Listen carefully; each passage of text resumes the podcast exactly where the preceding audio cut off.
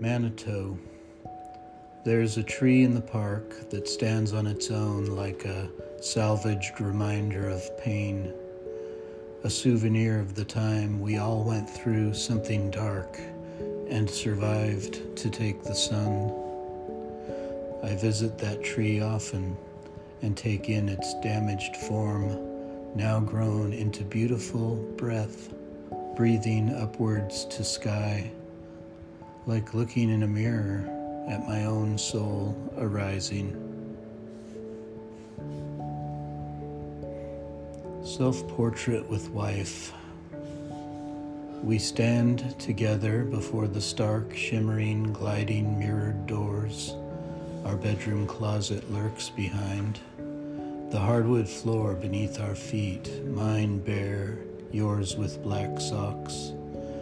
Our bed of bliss stretched out there behind us, covered by a flower print comforter that's sometimes thrown aside in hot fits. The laundry basket empty and waiting for the next load of colors.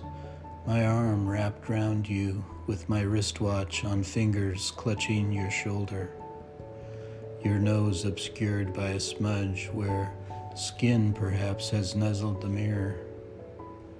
The dresser, the lamp, your son's painting, the winter scene, the jewelry box, the almost hidden books, and over to the side, my socks, black like yours.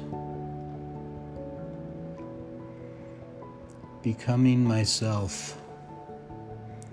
Becoming myself could actually happen. I believe it could. On a rainy day, as leaves fall and paste themselves to pavements and feet, walking familiar paths to places known too well, shod in shoes worn out. If I were a rich man counting money like syllables, then maybe I could rest in increasing luxury like a poem forming line by line instead of worrying time. But I am more like a haiku stanza falling into line with you and wishing I could become myself with vengeance and take you with me.